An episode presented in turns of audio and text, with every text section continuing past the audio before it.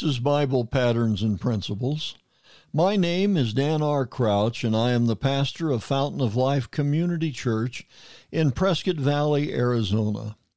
We are a classic Pentecostal church that believes the Bible is the only true Word of God and that salvation only comes through the person of God's Son, Jesus Christ.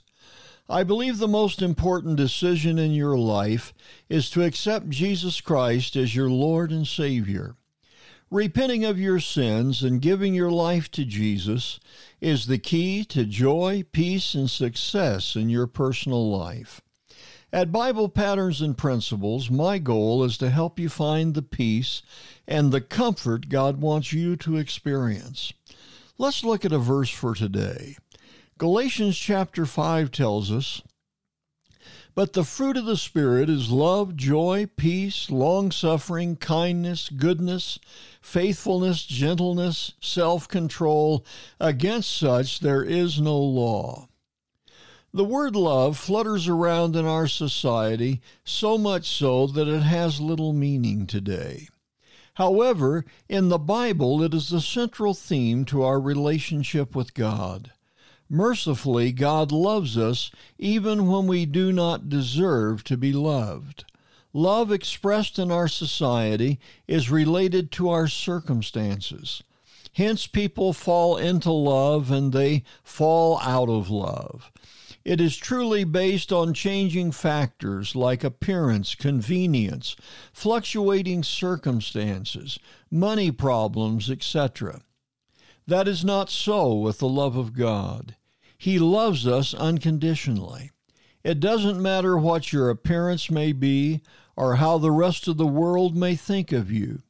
God gives His love to you because He wants you to experience His person. He desires for you to come to Him so that He can bless you and help you through all the circumstances of your life. His love, unlike the love of the world, is not based on your circumstances. He is not there one minute and gone the next. You can depend on Him to be there all the time. Do you feel the need of being loved today? Do you feel used and thrown away by those who you thought really loved you? Call on God and ask Him to fill the emptiness that is in your heart.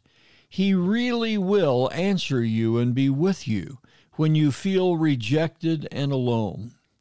The scripture says, Therefore know that the Lord your God, He is God, the faithful God, who keeps covenant and mercy for a thousand generations with those who love Him and keep His commandments. Believe that, for the Lord truly does love you, and He wants to share His love with you today.